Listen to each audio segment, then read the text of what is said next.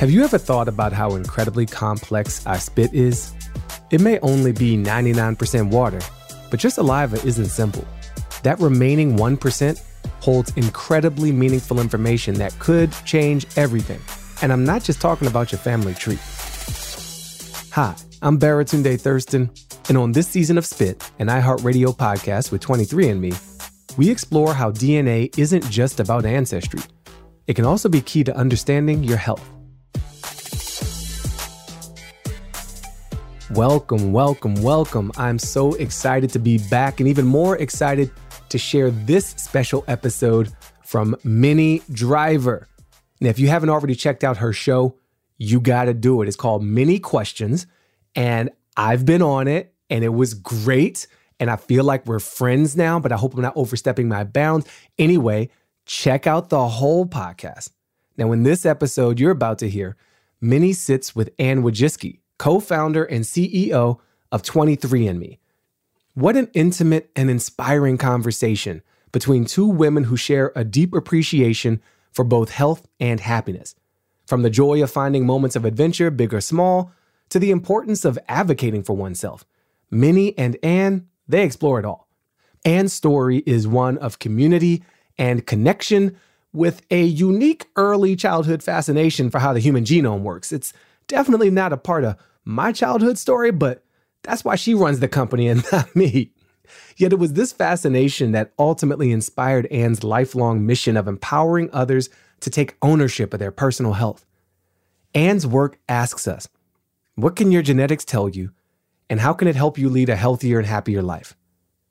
As someone who's been fondly referred to as the princess of possibilities, Anne helps us understand where to find some of these answers. And it's no secret that your DNA may have something to do with it. Let's take a listen.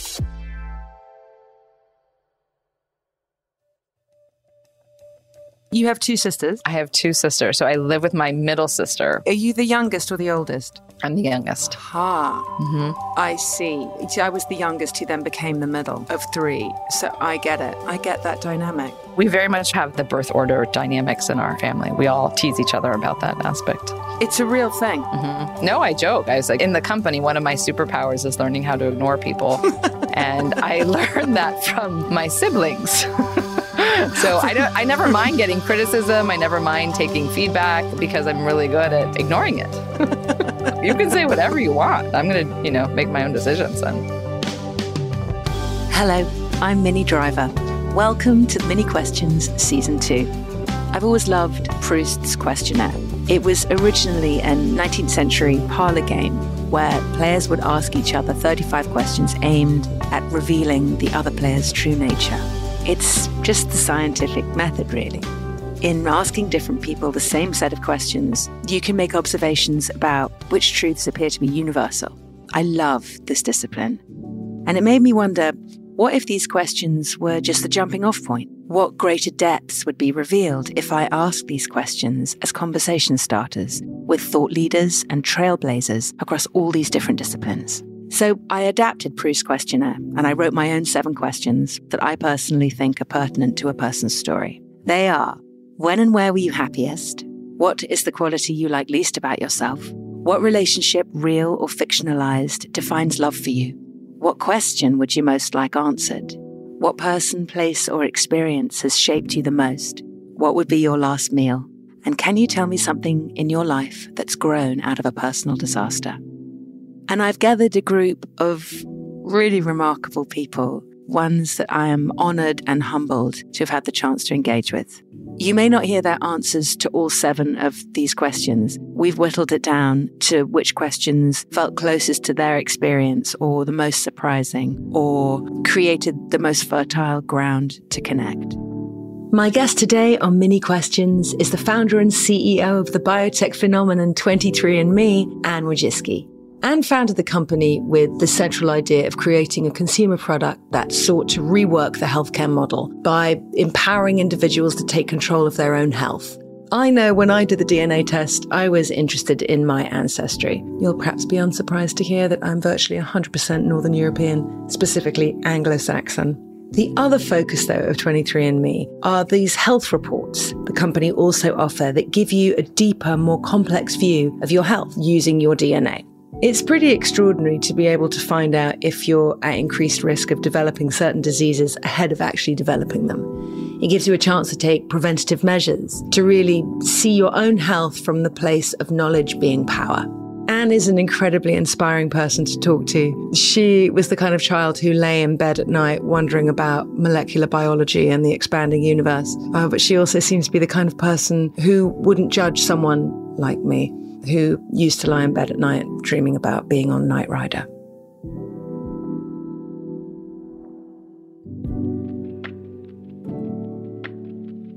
Where and when were you happiest? There's two things. So, one, I mean, which I think every mom would say is like the birth of my children was just, there's nothing better than the day your children are born. There's just, there's no comparison. Yes. But when I think about, besides that moment, um, which I have to must honor, I took off a year. Uh, when I was traveling. After the stock market went crazy in 2000, and I finally said, like, I need a break. And I decided that the only place I could go to get peace and quiet was Siberia. oh, you like the cold? Okay.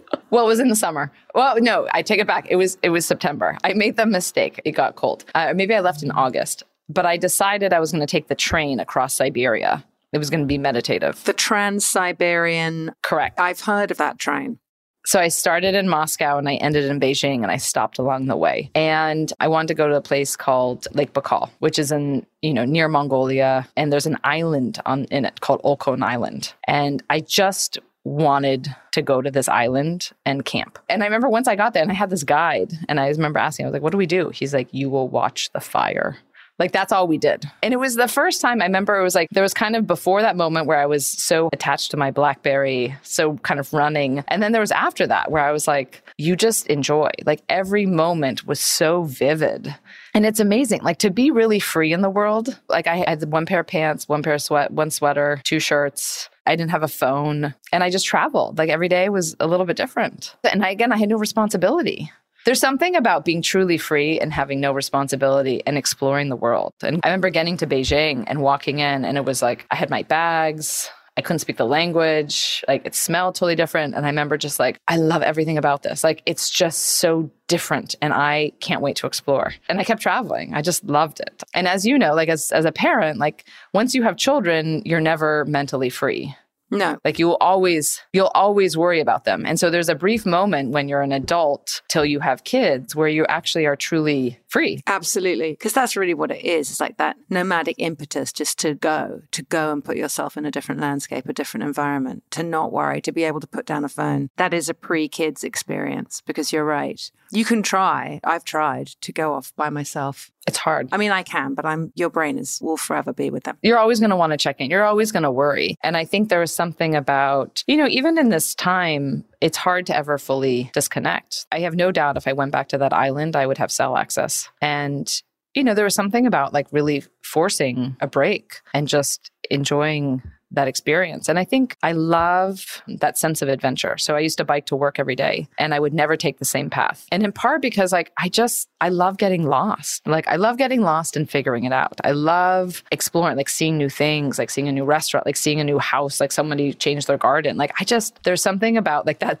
tiny minuscule sense of adventure that you get when you're, you know, working and with kids that really kept my brain alive. I couldn't agree with you more. I'm not the biggest fan of routine and routine is what children obviously thrive on. But finding the variance, I think freedom and variety uh, would be cornerstones of happiness for me as well. Oh, yeah. Uh, my favorite thing I used to do with my dad when I was little is I would get in the car. He wouldn't have a destination and I would get to pick left or right. Yeah, that's funny. I used to do that as well. Yeah. Yeah. I think there's some people who love that kind of adventure and some people who just don't. But I love that sense of wild adventure, like no idea where I'm going to be. Like I have spring break next week and I do not know where I'm going. That's super fun. I like that. I think it's really good being that kind of a parent as well. I think they get to see that modeled, just that idea of get lost. Yeah. And you can always figure it out. There's always somewhere to stay, always somewhere to eat. You can always sleep in your car. It's a good exercise. Yeah, exactly. And also, you can always figure out where the North Star is. We just learned that on a camping trip in the desert recently. Mm-hmm. It was so brilliant. There's all sorts of tricks you can always find. Yeah.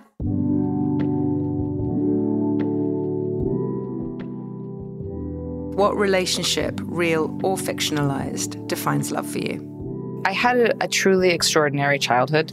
I've had the same best friend since I had, again, I met one of my best friends in kindergarten, another a couple years later. And there's something about true love that when you can go through all those iterations, again, I go through my childhood, I go through adulthood, you know, it's up and down, and it's incredibly supportive, real connection that endures and also evolves and evolves and it's it, it's yeah. it's the type of thing where again i think about it from like a, a rubber band perspective is you have that ability to stay connected but you're not it's not restrictive again i think back on on the relationship and also how different we all are now but yet how supportive of like the true person and like evolving mm. and becoming your your that real person so i'm grateful to the whole community that i grew up in because it's a community. Like we do events all the time for like the community that we grew up with. And it's all these people who I've known since kindergarten. Wow. And my parents' friends.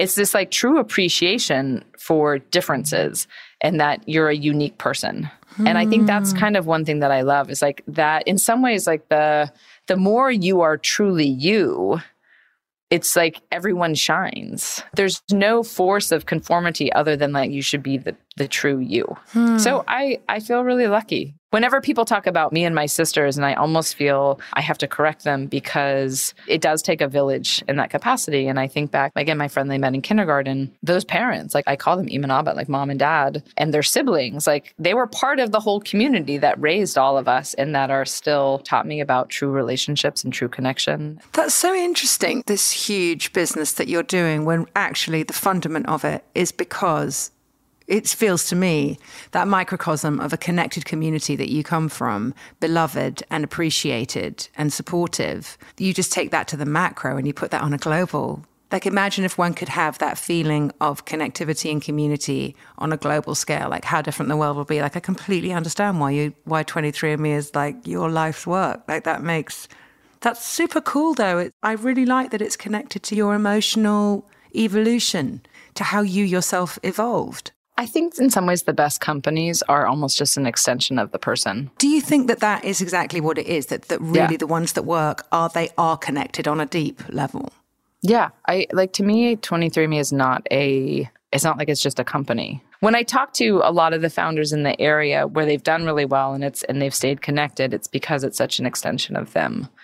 And in a lot of ways like I'm perpetually fueled by the intellectual curiosity and also the sense of community I think that we foster and we foster a real community. I think there's nothing more lonely than the experience of health and being sick and trying mm. to find the right mm. people that you can connect to. So I think doing more in that area and then connecting the world as a family and mm. helping people see that you know celebrate that the connectedness but also each person's individuality.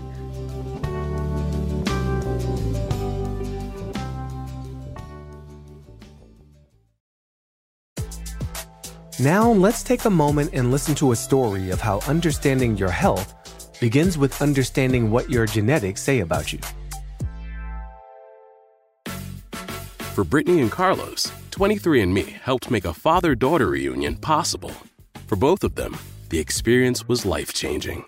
I did have a person who I thought was my dad, and he wasn't really involved.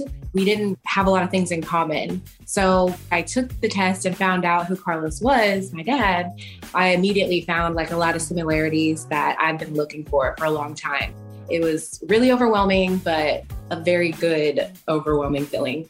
Both of my parents are deceased. So my parents never had the chance to meet her and know they had a grandchild out there my mom was a phenomenal basketball player, and so is Brittany. So my mother would have definitely loved that. Through 23andMe, Carlos helped Brittany discover important insights into her family health history. My mom died at 47 from diabetes. You know, in the black community, it's very, very prevalent. The only way we can change it is dietary habits and so forth. It has to be something that we start at a young age. It starts when we're young and then snowballs until we're older. I think that it's just really important to like focus on that in your relatives and then also pass on that information just because it may not just be you. Thanks to 23andMe, Brittany's reunion with her dad, Carlos, changed her life. It's answered a lot of the questions that I didn't know that I have. So don't be afraid to do it. Connect with people that you didn't think that you have. Consider those health reasons. There's a lot of tests involved with 23andMe that could really benefit you and then a lot of people around you. This story was brought to you by 23andMe. Learn more about your ancestry and get personalized genetic insights into your health. Get started today at 23andme.com.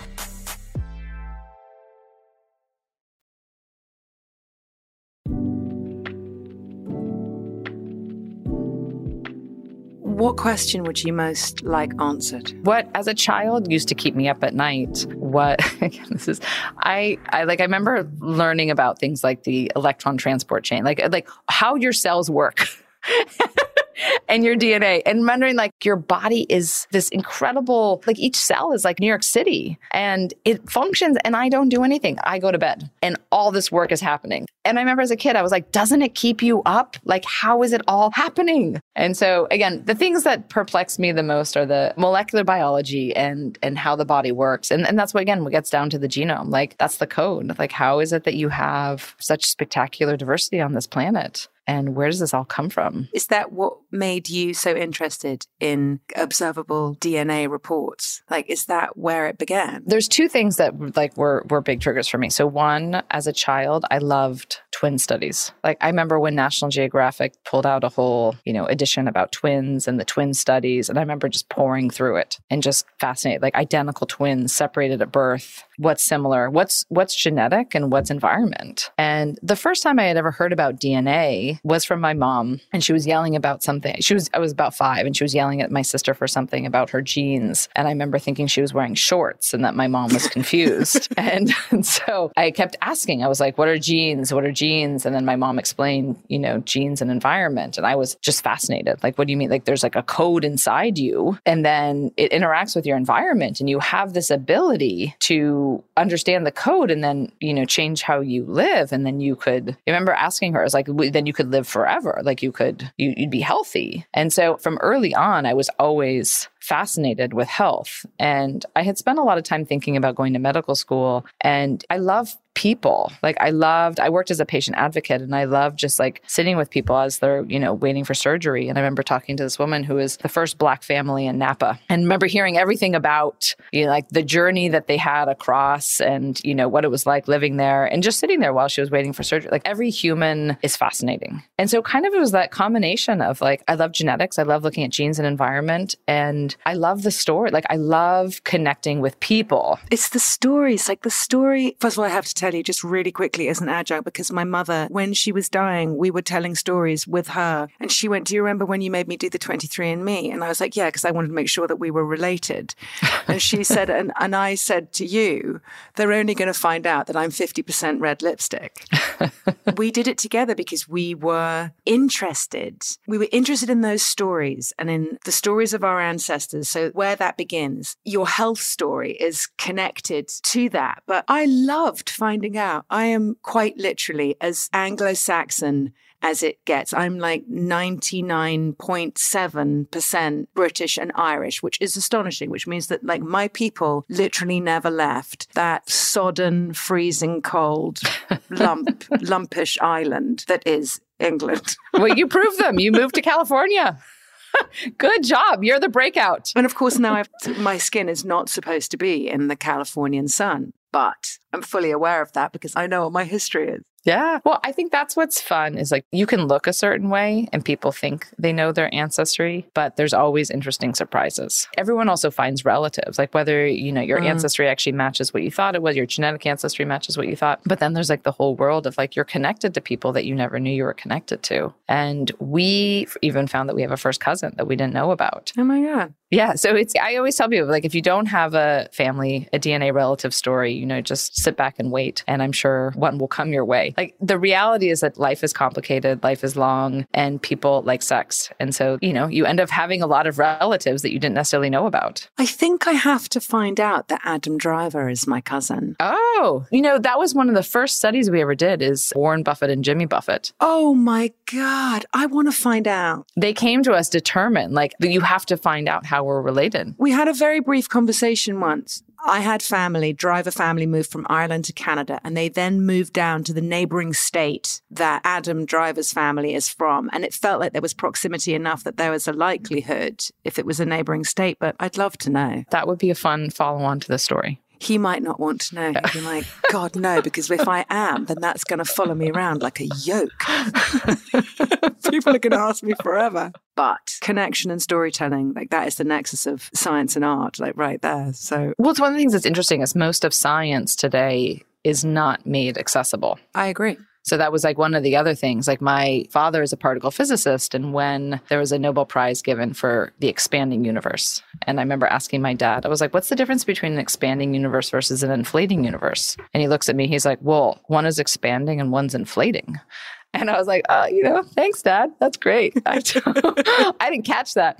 And I realized like there has to be a way to make science accessible and relatable. I see, because again, I have my little kids, like fourth grade humor, when people are like looking at like, oh, I can do this with my, like, I'm double jointed. Can you do this? Can you do that? Like, that's like, we're all different. And how do you get people excited about human, ver- you know, human variety, human variation, and like the magical experience of science? I mean, I wonder if it it would make us more tolerant as well. Like the more that we see, being able to twist your tongue is a genetic coding. But that idea that I wonder if you see someone who looks differently to you, but they can do the same thing that you can do with your body. So there is this connection, there are these pathways and bridges. Like I wonder if that also, like the more that we know, the more that we know that we're connected, will we start living in a more connected way? Will there be a sort of systemic societal change based on really bellying up to our connectivity rather than the hideous separation that everyone seems to keep fighting for. Well, we had some, and there was a story that was written about this of somebody who, you know, was descendant of white supremacists who had a child that they um, had lost track of or didn't know about. And it was that child had multiracial children and they reconnected on 23andMe. Wow. And he said, he's like, I had to really reassess my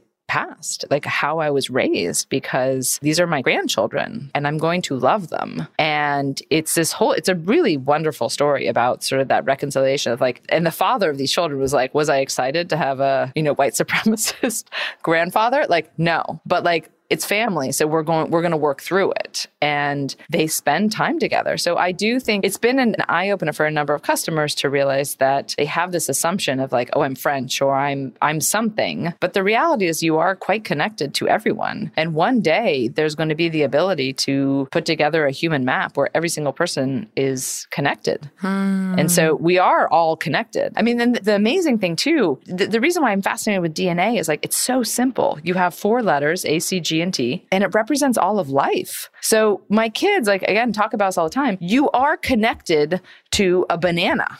like you have DNA in common. And I was like, and you are more connected to a snail. Like we are interconnected to everything that's alive on this planet. And it, it's a remarkable story of like how, like again, such a simple foundation can lead to such spectacular diversity everywhere. And the diversity is the story of our success. You know, you have dark skin for a reason and you have pale skin for a reason. And part of it is because there's survival advantages around that. So, you know, some mutations are just random and some mutations like make it that you are more likely to survive. So that's why we should absolutely celebrate and embrace. Like diversity is why we know that the human species is going to survive. Like one thing I'm fascinated with is again this world of global global warming. I had one day my head of marketing. Um, it was 130 degrees in Arizona. My head of marketing's like, I have to go down to Arizona. I just, I love it when it's over 120. And I remember staring at her. I was like, you are made for global warming. Like, you're going to survive. I don't like heat. Yeah. There's even like that kind of variety. Like, some people just love super, super hot weather. So, we have, again, we should absolutely be embracing this kind of diversity and like celebrating and mining it and understanding it that we're all very different. I agree. 23andMe is is part of like the interest in that as well that thinking about molecular biology of mapping what we can know of mapping as much as we can know while leaving space for that which we will never know. Was that part of the impetus of going well let's create maps where we can? Well part of for 23andme was like we should understand what the human genome does. Like how we should understand how it works It's a code. Right. It's a code. In my mind, it almost gets down to, again, going back to the physics element, which is like functions off some, there's major rules like E equals MC squared. Like there's major rules. Like biology doesn't have a lot of that other than we have, you know, the ACG and T. But I'm trying, like, there's some amazing work now that's about how does that actually translate into a protein and then can you predict the function? Is that where the health reports would come from? That kind of idea that you can predict the kinds of things that would happen around certain sets of DNA? A 100%. So the whole idea here is like everyone is born with a certain set of risks. So the same way, like you have this incredible variation in your genome. And so you can have blue eyes, you have brown eyes, but you can also have, you know, being higher risk for diabetes, lower risk for diabetes. Very little of your genetics is deterministic, meaning like, you know, you can have a genetic predisposition for something. Correct. But it doesn't mean you're definitely going to have it. Right, right. To me, then it was all about, well, you interact with the environment all day long. So how am I eating? You know, how am I exercising? Like I'm standing right now. You know, there's all the kinds of data about how you stand. Like I sleep. I absolutely prioritize sleeping because there's all kinds of data now actually pointing to mental health and your physical health and how much you're actually sleeping and then what time you go to bed. So I've always been interested in the interaction. So you have your cells all communicating, but then you also get all these inputs. That's why it's so spectacularly complicated. Great. Uh, so I'm glad that you're unwrapping all of this and not me. I will continue to spit into my thing and you'll then tell me what's up. And this is where, again, I, I feel like we're, we're surrounded by amazing people who just, the amount of data now that we can have, we can like start to find these things and like really help people understand risks. I think that's the key, being able to help people assess the risk and sort of get out ahead of things potentially. Right. And also know, I mean, most of the world doesn't focus on prevention. I mean, it's a really sad part of healthcare is that healthcare doesn't make money if you never get sick like I read about there's this ranger who just retired at 100. She's amazing. She and she was a park ranger. She retired at 100. Obama gave her a tribute. But she's kind of the example. It's like she is healthy at 100. You're not generating a lot of money for the health system. Right. So when you're sick, you generate money, but if you're healthy, oh my god, it's so awful. That's so Orwellian. It's such a hideous idea. Yeah, so that's part of the reason why we're self-pay and part of the reason, you know, 23andMe is focused on that world of prevention. But it's in your hands then. So, what do you do if you're afraid of finding out that you're predisposed potentially to something, even though you know it's not deterministic? Like, how can people kind of belly up to the idea that I'm going to look at this health report and I'm going to see that there is a certain percentage chance that I may be predisposed to this? I mean, the reality is everyone's at risk for something. Right.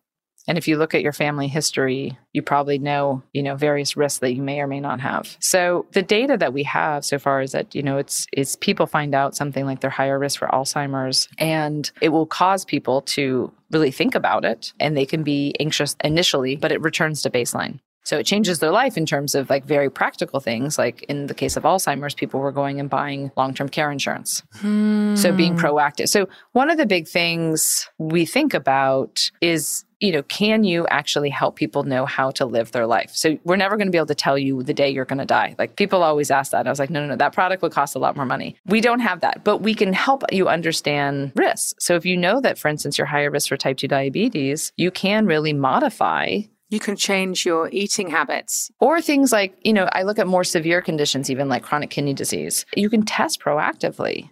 You know, the reality is like you have to be a partner with your physician as well to know what are your risks, what are the things that you have to look for, because you're not going to get screened for everything all the time. So, what are the things that you want to think about? And then also, how are you making intentional decisions with how you're living your life in terms of what you eat or how you exercise or how you sleep? And it doesn't have to be absolute. Like you don't, if you're high risk for something, like you can still have the cookie. It's just a question of like moderation and being aware. Yeah, awareness. That's the key. You know, there's certain people also where it's just not the right product for them. You're right. But for people who want to, you know, who like knowing and want to be more proactive, then it's absolutely, you know, the right thing for them.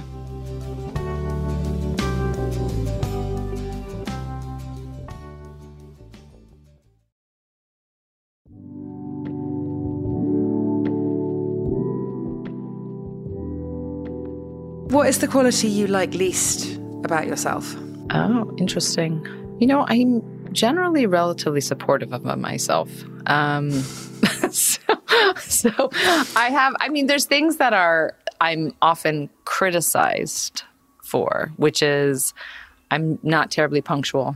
I love the fact that you'd say like what quality you like least about yourself. It's like, no, I'm good with me. Here's what other people are not good with me about. Like not always punctual. Okay. I mean, I I look, I think the reality is you have to appreciate yourself and accept yourself. I couldn't agree with you more. Yeah. So I think there's things, you know, you just at some point also you reach a point you're like, I just am the way I am. So I anyways, I I could absolutely be more punctual. I have moments where I'm unrealistic I think what's interesting though is the advocacy for self. Like that to me is the kind of that's the headline from this is perhaps we would all be slightly more successful in our humanity if we were just to embrace the stuff that we categorically know is difficult about ourselves, but go, well, this is part of me, and there's all this other stuff that really balances out the annoying stuff. I like the idea that you're an advocate for yourself. Exactly. I think that everyone has to understand their strengths and their weaknesses. And so there's th- like I I joke I was like like I like I don't really get dressed. I'm not great at fashion. I'm and I, there's just certain areas we've just given up on and and you just embrace it at some point and realize like my strength and I think about this even how I run the company. I am good at thinking big. I'm good at challenging status quo. Um, hmm. but I'm not always great with structure. So I I can hire like I have a really great team around me who's really good with structure. And there's ways that you can then manage that, but just recognizing like it's, you know, it's it's just a little bit how I I am. I have this really lovely yoga instructor who calls me the princess of possibilities. And I I tend to always err on positive. Like even on people, like I I strongly believe everyone's great at something. Oh, I agree with you. I agree with you. And so you just have to find out what it is and you have to and then that gets back to the previous thing about adventure. Like you have to then explore enough to know like what are you actually good at? I think that also takes confidence. I think a lot of people if they get the impression that you're looking for is great about them, they will their lack of belief in themselves will stop you either being able to find it or stop their own inquiry into what that is because it's funny how a lot of people are they believe that they're not that they don't have anything great about them yeah i see that sometimes and i see and i do i absolutely credit my parents with this and particularly my mom like my mom is almost annoyingly so such a cheerleader. Like, that is so great. You look so good. That was amazing. and, you know, my mom's a high school teacher, and her specialty really was always taking kids in freshman year who often lack self confidence and and giving them confidence mm. and just and in some ways showing like she my mom was always really critical she's like oh i'll mark up your essay like write an essay for me and i'm going to destroy it but you're going to rewrite it and then you're going to give it back to me and i'm going to mark it up more and then you're going to rewrite it again. And you're going to do that until you get an a. Oh my god and so my mom was like very much of that type and like and she she's she would hold on to these i mean she would show up at kids houses and be like i'm waiting i'm waiting for that like we got to rewrite it. Like wow. she was really good at helping people realize like you're full of potential you just got to get it like work on that. And so I do think that sense of self confidence and giving kids that opportunity. I mean, again, I see this now with my three year old, like when she is so proud of herself when she can take off her dress. And like like she's she like does a little happy dance. Like she's just like like that sense of accomplishment. So like throughout kids lives you got to reward them. Like you got something done. Like that's great. What would your last meal be I'm not a die-hard food person. It can be experiential as well, you know, like the where you would be and what the vibe would be. Oh, well, experiential would be everything. I love, again, a big event with a family style dinner. I'm not formal. There would be no organized cutlery. it would be like we have a dinner every Sunday night at my at my house. There's no organization. It's a little bit of a free for all. I love being with my friends I've been with for a long time. I'm all about quality of food. Yes. And not specific type. I've had the most amazing like local organic celery. My, and my kids always make fun of me. They're like, "What did you say?" I was like, "I just love fresh celery. Again, my whole thing is all about something that's pure. Like I always hate veneers. So like food that's masked, like those little tiny bunny carrots mm-hmm. that are tiny. I, I, I abs- and also, have you seen how quickly they go off in your fridge? Like they don't survive. There's nothing better than like going into the garden and like I see my daughter, like she eats all the mint off the plant. Mm. It's so cute. Pulling vegetables up and like going. I used to love being sent out into the garden. Mum would be like, "Go and get me two heads of lettuce and some new yeah. potatoes," and then that's what we'd eat. It was great. Again, also when we lived in France, we had our first garden, and the neighbors across the street grew raspberries. So we were always like sneaking into there, into there to get the mm-hmm, to steal the raspberries. Mm. Those are the best. They really are. In fact, stolen fruit is stolen fruit is arguably better. Mm-hmm. Oh, definitely. In your life, can you tell me something that has grown out of a personal disaster? I mean, there's so many disasters. I mean, I think the most public one, you know, when 23andMe got our warning letter. Oh, yeah, from the FDA. Mm-hmm. And I think one thing, I was talking to someone the other day and she was like, I didn't realize the full story. Like, I had a one year old and a two and a half year old, and I was getting divorced in a very public way. And then I got the FDA come after me. Wow, that's a lot to be happening at, at one time. Yeah, no, people always say, you know, you have the pie chart of your life. You know, you have your work, you have your personal life, you have your kids. Like, you need something to be stable. Yeah. And that was one of those moments where I remember coming home, I'd be like, I don't have anything that's stable. Like, there's nothing. like, there's nothing. And, you know, I remember people saying they're like, oh, this is time when shops, like companies close up and and again it was it was just unbelievably hard. Like little kids and managing the publicity mm. of the mm. divorce. So all of that. But I look back and I'm like, but life is now so good. Like we got through the FDA. I hired amazing people. My children are fabulous. And, you know, all things and all relationships, like you you move mm-hmm. on. It regenerates. Like you regenerate. You regenerate. And and I bring up that example mostly because it was the most public. But it was it was hard. And it was hard. Like I remember the first time having to go to a public event. And it was like you you know when everyone's looking at you. Like there was an article called what was it? Oh, 23 and stupid. And and I'm friends with the author. So you know, I kind of love like, but people are all talking about you. Oh my God. No, the public aspect, like when your life is fracturing and you add in that it is made public, that compounds the fracture. Like without a shadow of a doubt, it's quite hard to explain. The idea of everybody knowing and judging your something painful that you're going through is is difficult is hard. And I think it goes back to that question what I don't like about myself. Like I do really like myself. And so what kept me whole in that time frame is I was like I am very confident of our path forward, confident that everyone's good at something, that there's a better again going back like princess of possibilities, like it's all going to be okay. And so there's something for me about like when I think of my north star in life is always like it's going to be okay. And in some ways I think if you have that attitude, then you're just riding waves. It's like surfing. You're just like like sometimes you got a big bigger wave. But there's something good in everything. Like our FDA stuff was challenging, but like there's good in everything. So you just have to find that. And again, as a forward looking individual, like I'm always focused on, you know, things will be okay. That is a lovely place to conclude. Things will be okay. I teamed up with 23andMe for today's episode with Anne. You can hear more podcast hosts discuss their experience with 23andMe on the podcast Spit hosted by the magnificent Baratunde Thurston. And if you liked his episode of Minnie Questions, you will love his work on the Spit podcast. Subscribe to Spit wherever you listen to your favorite podcasts so that you can be the first to listen when the new season comes out on May 5th. To learn more about 23andMe and Anne's work with the company, visit 23andMe.com. Minnie Questions is hosted and written by me, Minnie Driver. Supervising producer, Aaron Kaufman. Producer, Morgan Lavoy. Research assistant, Marissa Brown. Original music, Sorry Baby, by Minnie Driver. Additional music by Aaron Kaufman. Executive produced by me, Minnie Driver.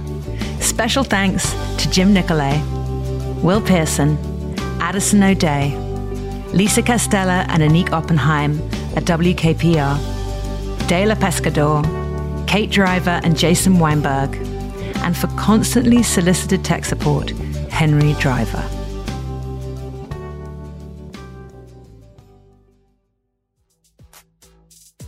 And that's a wrap on a fascinating show.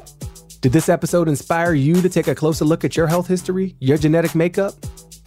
Who knew DNA could reveal so much about our past while also holding the keys to certain health insights that may impact our future? I continue to be inspired by these stories, and I hope you do as well. Catch you next time. Listen to Spit, an original podcast from iHeartRadio and 23andMe on the iHeartRadio app, Apple Podcasts, or wherever you get your podcasts.